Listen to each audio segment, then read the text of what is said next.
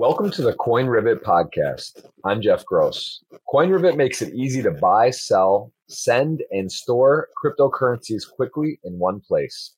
Make sure you subscribe to the podcast to hear all future episodes. All right, welcome everyone. We got another special podcast today. We got the man, the myth, the legend, two-time NBA champ, three-time high school player of the year. He's won national championship at Kansas. He's done a lot. Mario, how are you? I'm good, man. How you doing? Doing very well. Thank you for taking the time and you know, exciting time, crazy time. I know you just got called back after you've had a, a long, illustrious NBA career, and then you've still been playing for the last few years. You just got called back to the Heat, and I know you're playing some some basketball right now uh, bouncing around. Tell me a little bit about where you're at at the moment and, and what's been what you've been up to lately. Uh, right now, playing with the Miami Heat G League team, the Skyforce, uh, out here in Sioux Falls. Um, just keep playing, staying in shape, trying to get another call up. So we'll see what happens. Um, hopefully, it happens. Uh, I love it, man. Well, listen, I'm a big fan. I, am based in Miami. I know you won a couple championships here. It's got to be a city dear to your heart. But maybe give a little bit of background on your basketball upbringing. And I, I mean, you're in Alaska, right? Three-time high school uh, player of the year. What was that like living in Alaska? I've never, I've never even been there. Tell me how that was growing up.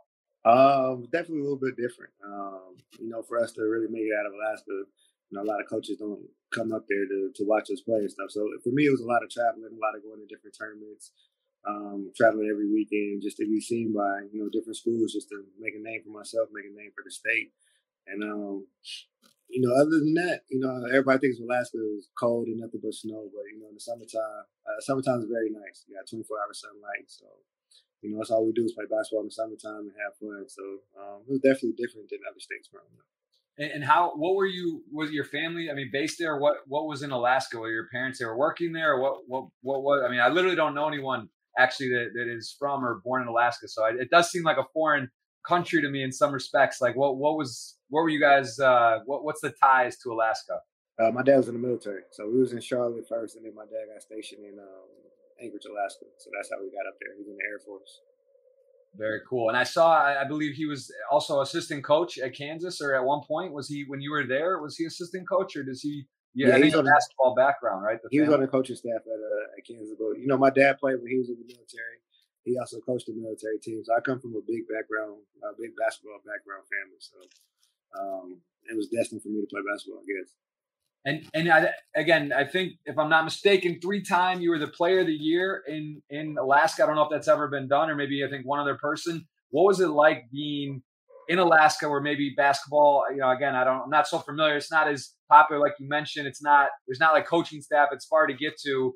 Coming and looking a lot. Was it difficult to get recruited, or did you kind of was everyone knocking at your door? I know major universities were were looking at you, but, but what was that process like, and when did you decide to go to Kansas? Uh, in the beginning, it was difficult to get different uh, teams to look at me, different schools to look at me. Um, but once, once I went to my first tournament, I think uh, eighth grade, I went to ABCD camp, or ninth grade, I went to ABCD camp, and I made a name for myself then. So after that, um, pretty much from my freshman year all the way to the time I decided to go to Kansas, everything I had any choice of any school I wanted to go to. So uh, besides Duke, Duke was the only school that wasn't recruiting me for real. So um, besides that, you know, I had any choice I wanted to. And all right, tell me. So you're in Alaska. You go to Kansas. Very one of the strongest pedigree schools. You know, it's it's up there. They, they've won multiple national championships. You go there, you make an impact right away. I think I saw that you started uh, once you got on the starting lineup as a freshman. I think you played 21 of 22 games starting, other than senior night. You know, what was that like to come in to a such a such a strong school, play at the highest level, and get in there and just make an impact right away. Was that uh was that something when you got there you're like I should be starting right away, or you know the team was so good and there were some people ahead of you upper class? What was that process to break in the starting lineup?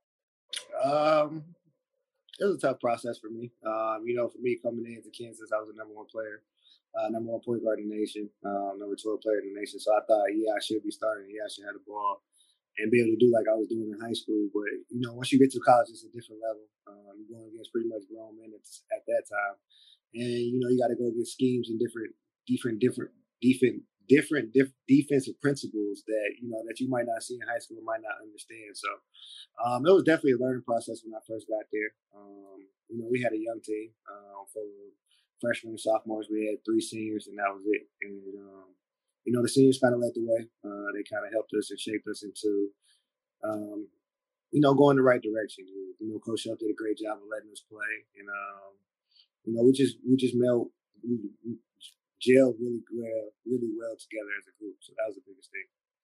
And and you you go ahead and and you hit this this this unbelievable situation. You're in the what year was it? Your your sophomore junior year. You guys are in the national championship. You're playing Memphis. I think it was with uh, uh, Rose against Rose, and you guys are down three, two seconds left, and you hit a shot. I mean, that's something you must. I, I think you said you watched it a thousand times. Like, I mean, just how like how crazy of a moment was this? Was this a play call? Was it drawn up, or how did you get the ball, and how did this how did this play happen? Because this is one of the more historic shots and, and moments in college basketball history.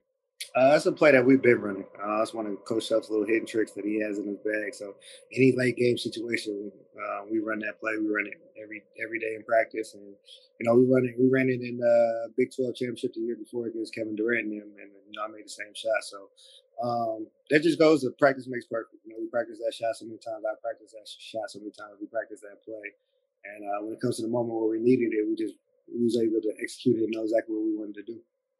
And I, gotta, I gotta ask because I mean, listen, I played soccer growing up. I played in college. Uh, that's where the dream stopped. But what was the actual most fun time? Because the NBA, you know, you're traveling around. You got, you got big LeBron and Dwyane Wade, and you guys are you're, you're winning championships. And obviously, that's got to be epic. But playing high school basketball, winning championships, being in college, big man on campus, it's a big sport. You know, you guys are winning national championships. What talk to me a bit about what's different and, and were any of those moments like what's the most special out of all these these titles and accolades and, and whatnot? What are some of the most most special, or just are they so different because they're all different stages? Um, they're all different stages, but they're all special moments. You know, they're all moments that led to the next moment, that led to the next moment. So, um, it's hard to say which one is more special in those three moments, but you know, everybody asks me always asks me which championship means the most to me, um, and I have different answers with that one, but I'm leaning towards more the college one right now Um, you know, just because it was on, on a level where, you know, it meant more to a, a school, a state, a city than, you know, anything else. And once you look back at it, you know, they haven't won a championship since 2008. We was the last championship team. So that memory is still there and still fond. And, you know, a lot of people still live by that moment.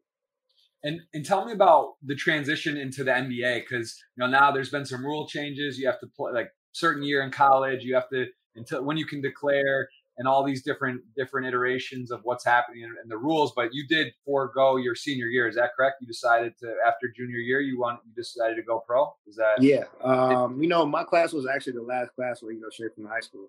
So okay. the, the 2005 class, um, you know, we had a couple players in there that's still in the NBA now, and um, you know, for me, I try to leave every year. uh, I try to leave my freshman year, try to leave my sophomore year, and then you know, my junior year, I really felt like I was ready and the moment was right. And uh, you know, everybody felt the same, and you know, I got the good blessings, and you know, everybody was pushing me to go. And and how do you who who's sort of in your corner there? Who do you you know because it's got to be tough, right? You you got multi million dollar deals on the line. There's there's risk and reward. If you go another year, you probably move up the draft. you you just win the national championship. Um, there's a lot to consider, but ultimately, yeah, if you can get a big a big check, you've done three years. You know that's that's a you spend time in college. You're you're kind of growing up. You're learning and and it just seems like the right time. But was there was it for sure leaving, or did you have some people? You know, at that point, does Bill the self, the coach, and these guys they trying to talk you into staying, or, or are people kind of like, look, you're ready, it's your time, no question, or, or was that a difficult decision though? Um, it was definitely a, a back and forth decision. Um, you know, it was probably a lot of people wanted me to stay, a lot of people wanted me to go. Um, but it, it all came down to you know what I felt down down deep in my heart, and at that moment, I was chasing moments. You know what I'm saying? I'm chasing um, chasing trying to get more championships. And uh, you know, for me to to be able to win in high school, win in college, um, it just in my mind, what was I coming back for? Uh, other than my degree, I felt like I proved everything I needed to prove, and I did what I wanted to do in college. So now it's time for me to move on to the next level and try to accomplish the same dream. And before I dive into to the pros, and, and I want to understand a little bit about, I think uh, the draft process and what that's like. But I just want to ask you about the NIL now because this is something kind of crazy. You hear about the big schools and um, you know football, basketball, all these different boosters and crazy stuff going on, and now there's just NIL, right? Like just all right, athletes can make money, local things, you can get endorsements, get deals. Do you think this is good, bad, or just sort of too early to tell how it's all going to shake out? Because it must have been frustrating, right? to be in college, know that you're going to go pro, know that you have value, that the school's making money. Sure, you're getting a college education, but being a high profile athlete at a major university in Division One for one of the two major sports, I mean, it's got to be a little bit like of a tricky thing because a lot of guys don't go pro either, right? There's guys that, are really talented, or maybe they don't make the NBA, they go somewhere else, or, or, or football. So, I mean, what what are your thoughts on this? And and are you kind of like, man, I wish this was here when I was there, or is it just sort of uh, you're happy that this is now now in place for for athletes at this time? What what are your thoughts on that NIL? Um, I'm 75 25. You know, I like it. I feel like it's a very good thing. Um, I think it's very beneficial for the kids nowadays. And it also gives them, you know, a desire to work to be good, to to also, you know, be good enough to get an NIL deal. And the 25 percent me doesn't like it just because um I just feel like kids kid or not kids these days, athletes, a lot of athletes, some athletes these days are content with just you know getting the NIL, getting to the little bit of money instead of you know making it the dream of making it to the NBA, making it what the real goal is, and be able to play against the the best of the best and the highest of the high. You know, in that type of competition level. So I look at it from that standpoint.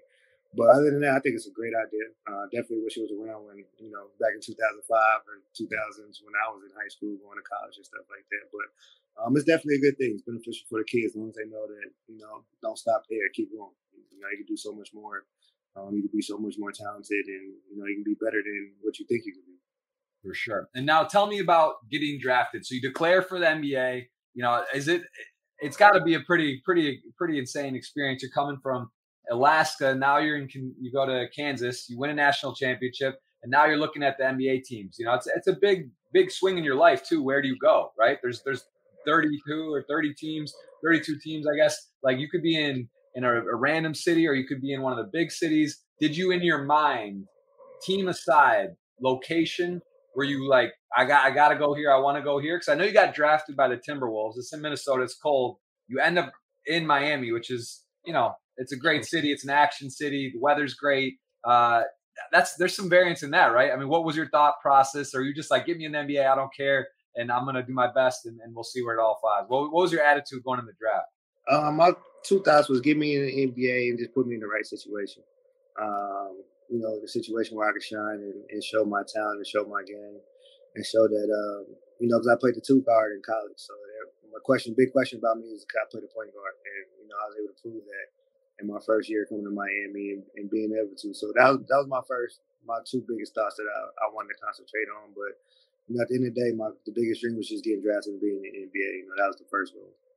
And, and what would you, looking back so far in your career, I know you're still active and you just had a um, a 10 day contract with with the Heat. You dealt with some injuries. You know, you've had a pretty pretty amazing career. And looking at those championship years, the minutes you played, the numbers you put up, you know, these are big numbers, big minutes, big contributors starting uh, during that, I believe, through the NBA. During those years, you guys won a championship and really putting in.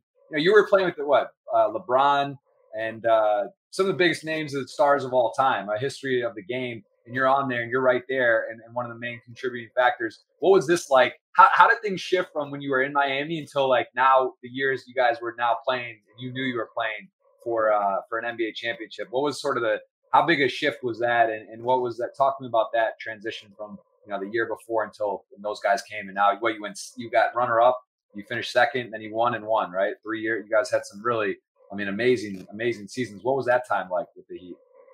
Um, it was a growing process. Um, a lot of fun though.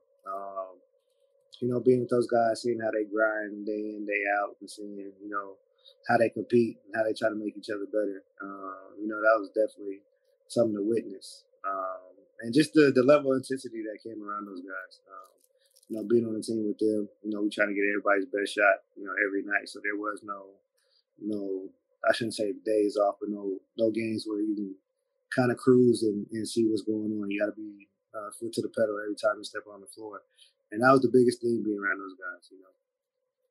And and tell me about tell me about um, being a father and and playing at the highest level because I have a two and a half year old. I know you have you have several children what is that like? What how has that been with balance and and, and trying to be a, the the best father you can be, but also working and, and competing at the highest level? Was that a in some respects, is it? I mean, probably more difficult. Some respects, maybe makes you more even responsible and and, and dedicated and hungry. T- tell me a little bit about being a father and you know being an NBA playing at the highest level in the world, basketball. Um, you know, it's definitely easier in the beginning. Um, you know, when they're still young, before they start getting into their own activities. Um, you know, all they want to do is watch you play and be around and go to the gym with you. So that was that was definitely you know the fun part about having kids and being around my kids. And then, um, you know, nowadays they're so grown, they want to do their own thing. I have a, you know, my oldest son just turned 14, my daughter's 11. So, you know, I got an eight year old son and a three year old son. So just those guys that keep me on my feet now. Um, you know, they keep me active. You know, especially my 14 year old, my 11 year old, they're both into basketball, um, doing really good. My son's playing on his eighth grade A team, and my daughter's on her on her uh, sixth grade team. So they're both very nice. They both get a lot of a lot of a lot of slack for me about basketball. But you know, um, for me, it was just them being able to see me grind and what I what I put into basketball. You know, I always tell them you're gonna put in whatever you put in is what you're gonna get out. You know, um, just from them being at a young age, seeing me in the grinding days uh, of, like you said, being more active, being on the team, being in the gym every day, playing in those finals and things like that, into where I am now, and you know, kind of being the vet guy, being the leader, being the, the mentor, and trying to help the young guys. It's, it's kind of the same thing with them. You know, I'm still mentoring them, still teaching them about life, but also teaching them about basketball. So um, it just goes hand in hand in hand right now.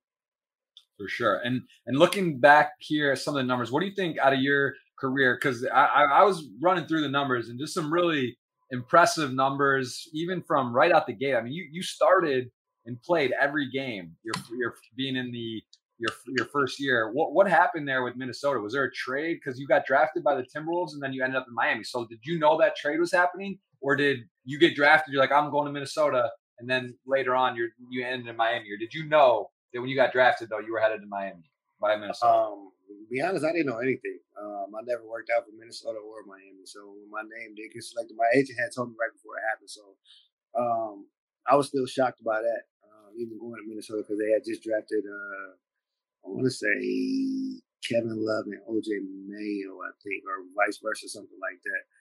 And um, I just didn't see me fitting in, uh, going there and seeing what was really going on. So um, hearing my name called, getting up there, shaking Adam Silver's hand, and walking to the back, and the time I'm walking to my first interview, uh, somebody shouts out, "Hey, Mario, you got traded to Miami," and I was like, I didn't think nothing of it. And then when I actually sat down for my interview, they like they gave me the Miami hat, took the Minnesota one. It's like, yeah, you got traded. And, you know, for me, that that just kind of lit me up because you know D was always my favorite player growing up, um, especially in high school. So uh, just be able to go play on a team with one of my favorite players, and like you said, being in a city like Miami where you know, it doesn't get cold. And, me being from Alaska, me going to Kansas, you know, I dealt with some Dakota to South Dakota. So going to Miami was definitely uh, a smile, brought a smile to my face. And and so tell me how that process is. You now you're going to Miami, and then what? You what? Where do you go from the draft? You like fly home, you get your stuff, you go see people, and then you go fly down to camp. Like what, what's the what's the actual process from being drafted until you're you're in the camp and and, and playing? Um, dang, that's a long time ago. Um, from draft night, uh, the next morning we flew to Miami, uh, did a press conference, and I don't know if I stayed and started working out or I left to go get some of my stuff and came back. No, I think I stayed down there and worked out, just had my stuff shipped to me. And then uh, once we got a break, I left and went to get the rest of my stuff and and just stayed down there. I mean, for me, just being in Miami, that I didn't really want to go anywhere. That was a new home for me. Weather was beautiful um, in a new city. Just want to get acclimated as fast as I could. And and which part of Miami were you in? Because there's different pockets. Which you know now it's it's grown. Miami's crazy right now. It's gotten. I about to say yeah. When I when I first got to Miami in 2008, downtown wasn't downtown like that. It was no design district. It was none of that. It was Brickell, right. downtown, Overtown, and then that was it. So um, when I first got there, I know that they had a stay in the Mutiny in Coconut Grove, and then um, I bought my first apartment on Biscayne and 36 called the Blue. And yeah, that's where I was. Nice, very nice. And if you could li- like when you retire officially, because I know you're still you're still crushing, you're still playing, you're still moving around, and and, and literally we're just on the heat on a 10 day contract, and, and you're playing. You, I think you said you have a game tomorrow. When it's all said and done, when you when you stop playing professionally, where do you see yourself sort of residing? And where of all you've seen a lot, right? You've gone all over the the different stops on through the. I'm sure you've been all over the world as well and traveled. Where where do you want to be? Where do you like to to put your family in park? Uh, I say on the outskirts of Miami, somewhere in like Southwest Ranches area, maybe Fort Lauderdale, Hollywood, Davie. So definitely in Florida. Definitely, I can't I can't get over the weather. I don't want to be cold ever again.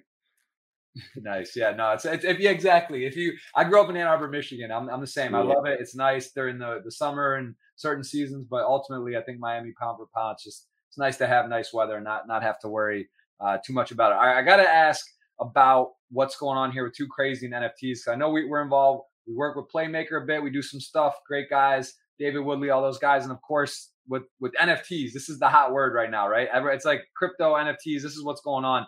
I know this is a big deal because I also am a part and working with Too Crazy, and I mean Binance, man. That's that's that's it. That's the that is the gem mint of crypto NFTs, and you are actually the launch of the Binance NFT uh, of, of Too Crazy. So they're the first one. You are the drop. I mean, h- how cool is this to you, and how much do you know even about uh, NFTs and, and, and crypto? Are, are, you kind of in it, a lot in it? Is this, you know, what does this mean for you? Um, it means a lot to me. You know, for me to uh, be able to, to work with playmakers and, and work with Binance to come up with a, you know, something crazy for the for the future and what's going on right now. Uh, it's definitely special to me, and I'm still learning about NFTs. Um, I've probably been I've been in it probably about six seven months so far. Um, it's going pretty well. Um, just learning different process, learning the whole the whole situation, and um, you know how it came about. It was just just thinking of just different things. Um, you know, I've had a lot of special moments in my career. Uh, I've had I got a lot of fans. I always talk about the special moments, so it was just kind of like, why not make it a way for you know everybody to connect to each other and, and have something fun and something to do. And um, you know, we came up with this idea, and um, you know, it's finally here. It's been a while. And I'm glad it's finally coming to fruition. Yeah, I love it, man. It's I, I was very happy to see you get involved, and I know you know David and, and Playmaker speaks very highly of you, and I've been working with Too Crazy as well, and I, I just think it's uh, it's a great fit. It's cool, and I mean having that that iconic moment, like you said, you watched it thousands of times, and I know there's so many uh, fans, right? There's so many diehard Jayhawk fans. There's people who've seen you do win championships at the Heat, and you know, I think the thing that's cool about NFTs is you can sort of people that uh, have a following that there's ways people can support and there's also ways to make memories right these are moments of high school now there's people, you know, you got kids playing basketball too, like cool shots, cool moments that the future is really cool. Like there's just a lot of stuff where people, the video, you have pictures, and you can sort of you get to get to have the memory, get to find ways to program this asset, an NFT, and, and use it in a way. I know I think I mean, don't correct me if I'm wrong, but I believe with Too Crazy and Binance NFT, there is going to be some ways that you get engaged, whether it's like a meet and greet with you or some special edition stuff that comes of it. And I think that there's uh there's just endless potential. So it's cool to see you get involved. And you know, again, I've uh, I've heard uh, nothing but great things, man. I'm I'm really really happy you have come on. I I, I did want to ask a few more questions, but I know you I know you got a tight schedule as well. And uh, are you are you actually going to be um, is your plan. So you're playing right now and what is your what is your goal and aspiration at this moment to where you're at in your career? You've won championships you've done all this stuff. Is it what do you want still? What are you looking for? What are you still playing for to do exactly? What what, what do you want to do? Um just a love of the game honestly. Um for me i ask myself every day am i ready to walk for walk away from this game? And you know i look in the mirror and i can honestly tell myself no. And um you know that's what's really keeping me going right now um, you know, like you said, I've been through every basketball situation, every everything when it comes to basketball. Won championship, lost championships. So for me right now, just I'm just enjoying the game. You know, enjoy seeing it develop, seeing it go further than you know than what it was when I first started playing, even to when I was winning championships. So the game is definitely evolving, and you know, just being able to teach the younger guys. And um, you know, one thing I've always wanted to do would be player development, and um, you know, this is a way for me to still play and still help, you know, develop different players and, you know, give people my insight when it comes to basketball and just share my experience. Do you do you see yourself getting into broadcasting, coaching? Is this something basketball is so ingrained in your DNA that this is something that'll always be a part of you, or do you want to kind of move into other ventures and areas when you're done, uh, or, or will it always be part of you? Uh, it'll always be part of me. Um, I definitely want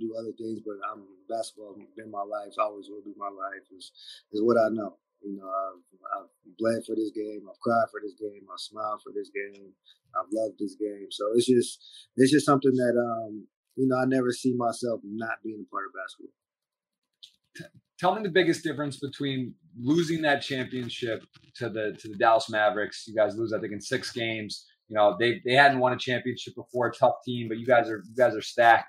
You're crushing. Tell me like what was that like when you guys actually lost? Like tell me how that like what it was like in the locker room, what was the feelings and and for you personally, what do you uh you know, what what what what do you remember from that? Um, it was definitely different different emotions. Um, yeah, some players I was crying, some players I was upset.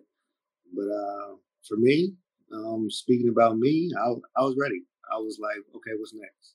Um, you know, I, I, felt we knew we lost that series. We knew why we lost that series. So to me, it was just like, okay, let's let's get to the gym. Let's let's go ahead and get going. Let's let's get back and let's let's figure out what we did wrong, correct it now. And that was my main focus. Um, you know, going from that next season, from that loss into the next season, was just trying to be a better, just try to be a better version of myself.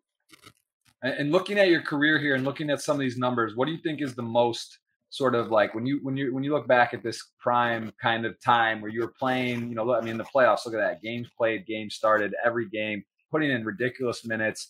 Um, everything was sort of was clicking. You're at, you know, putting up double digit points. What to you is are you most proud of or, or kind of impressed with when you look back at this? Like, wow, this is crazy. This was a crazy run or crazy time in my career. Is there anything here that jumps out at you that maybe someone a casual fan whether it's assists or you know rebound. I know you're you're known for steals in college too. I think you set records at Kansas, 97 steals, set the record twice back to back years. So, you know, what part of your game do you think maybe is like if you you know had to give yourself a pat in the back? What what stands out for you? Um. I would say just being there and being able to hold my own.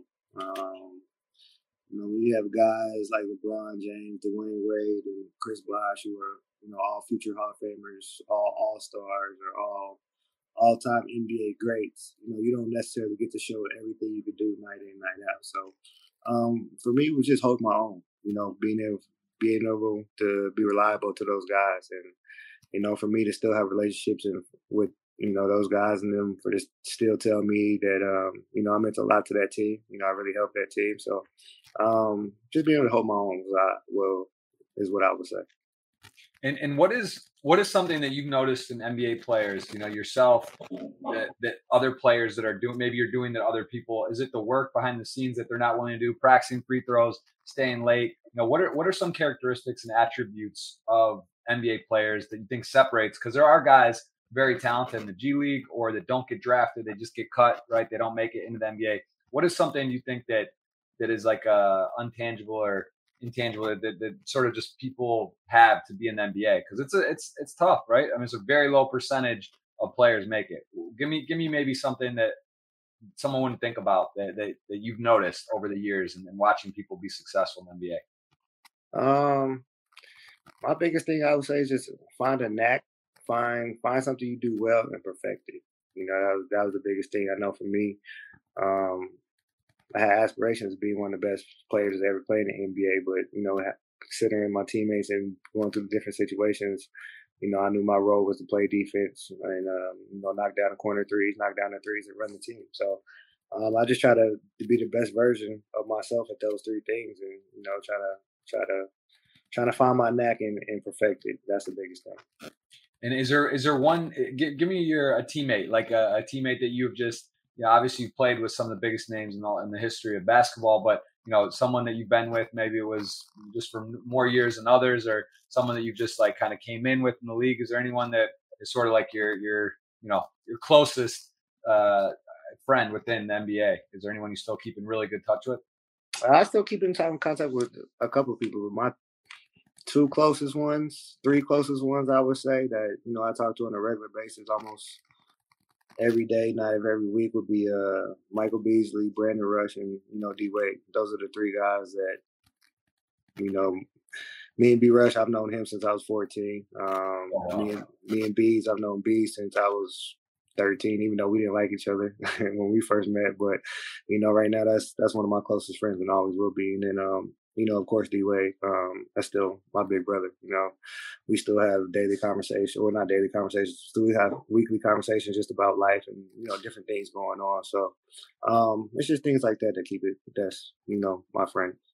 And give me one story here before we go. What what? Give me a story like that, just like a crazy crazy something that happened, whether it was a fan interaction or something bizarre like over the course of uh, the NBA? Anything that was that just kind of stands out as like a wild memory or moment, or maybe it was a game. I know you, you hit like a buzzer beater in the finals. I mean, that was pretty cool, right? In like or in the first quarter, I think a, a half court shot.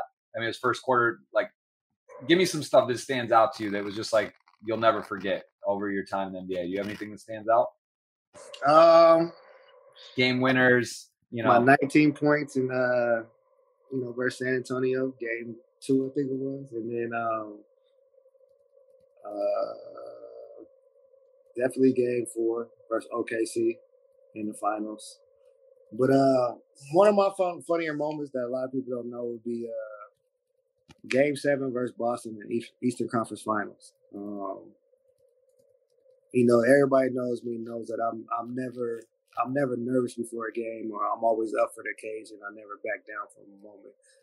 But for, for, some reason, that game, that was probably the nervous I ever been. And I came out, had probably like three turnovers in the first two minutes, missed shots, missed layups. And I remember Bron and D Wade walking to the timeout. Bron and D Wade both looked at me and it was like, he's like, yo, what's wrong with you? And all I could say was like, yo, I'm nervous. And I just remember Bron going, how are you nervous? You've been in the NCAA championships, you've been in the finals for. Like, what are you nervous for? And I just snapped out of it like, oh yeah, you're right. And that was just a moment where after that you could kind of see me clicking and getting back to being me. But at that first that first couple moments of that game, it was just I was just nervous. I don't know why. No reason why. It was just one of those moments. What's it what's it like playing with with uh with LeBron and Dwyane Wade? Because I mean these guys are two of the top players in the history of the game. They're they're on your team. They demand. They expect so much. You know, are they is that part of what makes them great? They, they enhance everyone around them. They build you up, and they they find because I, I, would think that some guys it is a lot of pressure too, right? Because you don't want to, you know, you there's all these memes now. He's on the Lakers, got these guys that are you know like older but all stars on the team, and like the, like just all these funny like he takes it so it's seriously. I'm sure everyone takes it seriously, right? But like, is it was there extra pressure? do they just kind of make it like whatever? Do they just make it that easy to play with them? Um, for me, it, it made it easy for me just because they knew they knew my mentality. They knew they knew what I brought to the table. They knew I didn't back down from anything. So um D Wade will always say this is a gift and curse of mine. but um that's just who I was. Like just being with those guys it gave me that extra confidence that I already have, even though even though my confidence is already high. So just being around them, being able to work with them and actually winning and being championships and then being able to count on me. Um, them being expecting me to be around, them expecting me to be up there with them. It, it was just different things like that that made it made my game easier to gel with theirs. Is there anything looking back now over the course of your career, like if, you know, you see how well people take care of themselves, like with the, the there's so much attention with diet, nutrition, sleep, all these things, and technology is just getting better and better. Is there anything like now that you know, you said if I had come to the NBA, I wish I had done this differently, or or I didn't even know about it. Uh, is there anything that you would say that you would have liked to have done differently, just in your overall uh, routine, or or um, you know, uh, does that make sense? Is there something that you're like, wow, like I didn't, I wasn't eating as well as I should have, or I didn't do this as well as I should have? Do, is there any of that, or, or do you not really have any regrets on how you you've done your your? Um, I really don't have any regrets. Um, things I'd have did different, knowing what's going on now.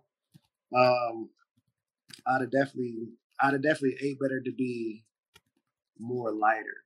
You know what I'm saying? Like back then, it was, more of a physical game, so you you would add that extra muscle, just be able to take the bumps and bruises and the long grinds of you know going 82 games plus the playoffs all the way from October to June. So, um, just knowing that now, um, I wish I'd have stayed, you know, in the frame I am now. Um, but I, other than that, you know. All right, and I got uh, I got last question. I got to ask you because uh, this is again poker centric. I, I, play poker professionally. I know talked to you a bit before. I know it's not something you play regularly. And without giving any names, I, it is known, or from what I understand, there's a lot of kind of gambling of sorts, like fun. You're on the plane, you're going around card games, could be Tonk or any kind of game, right? Doesn't matter. Some kind of like guts. Do you know of? Is there any story that was kind of crazy? You didn't have to be a part of it. Maybe you saw or you even heard of like some big number, something got out of hand.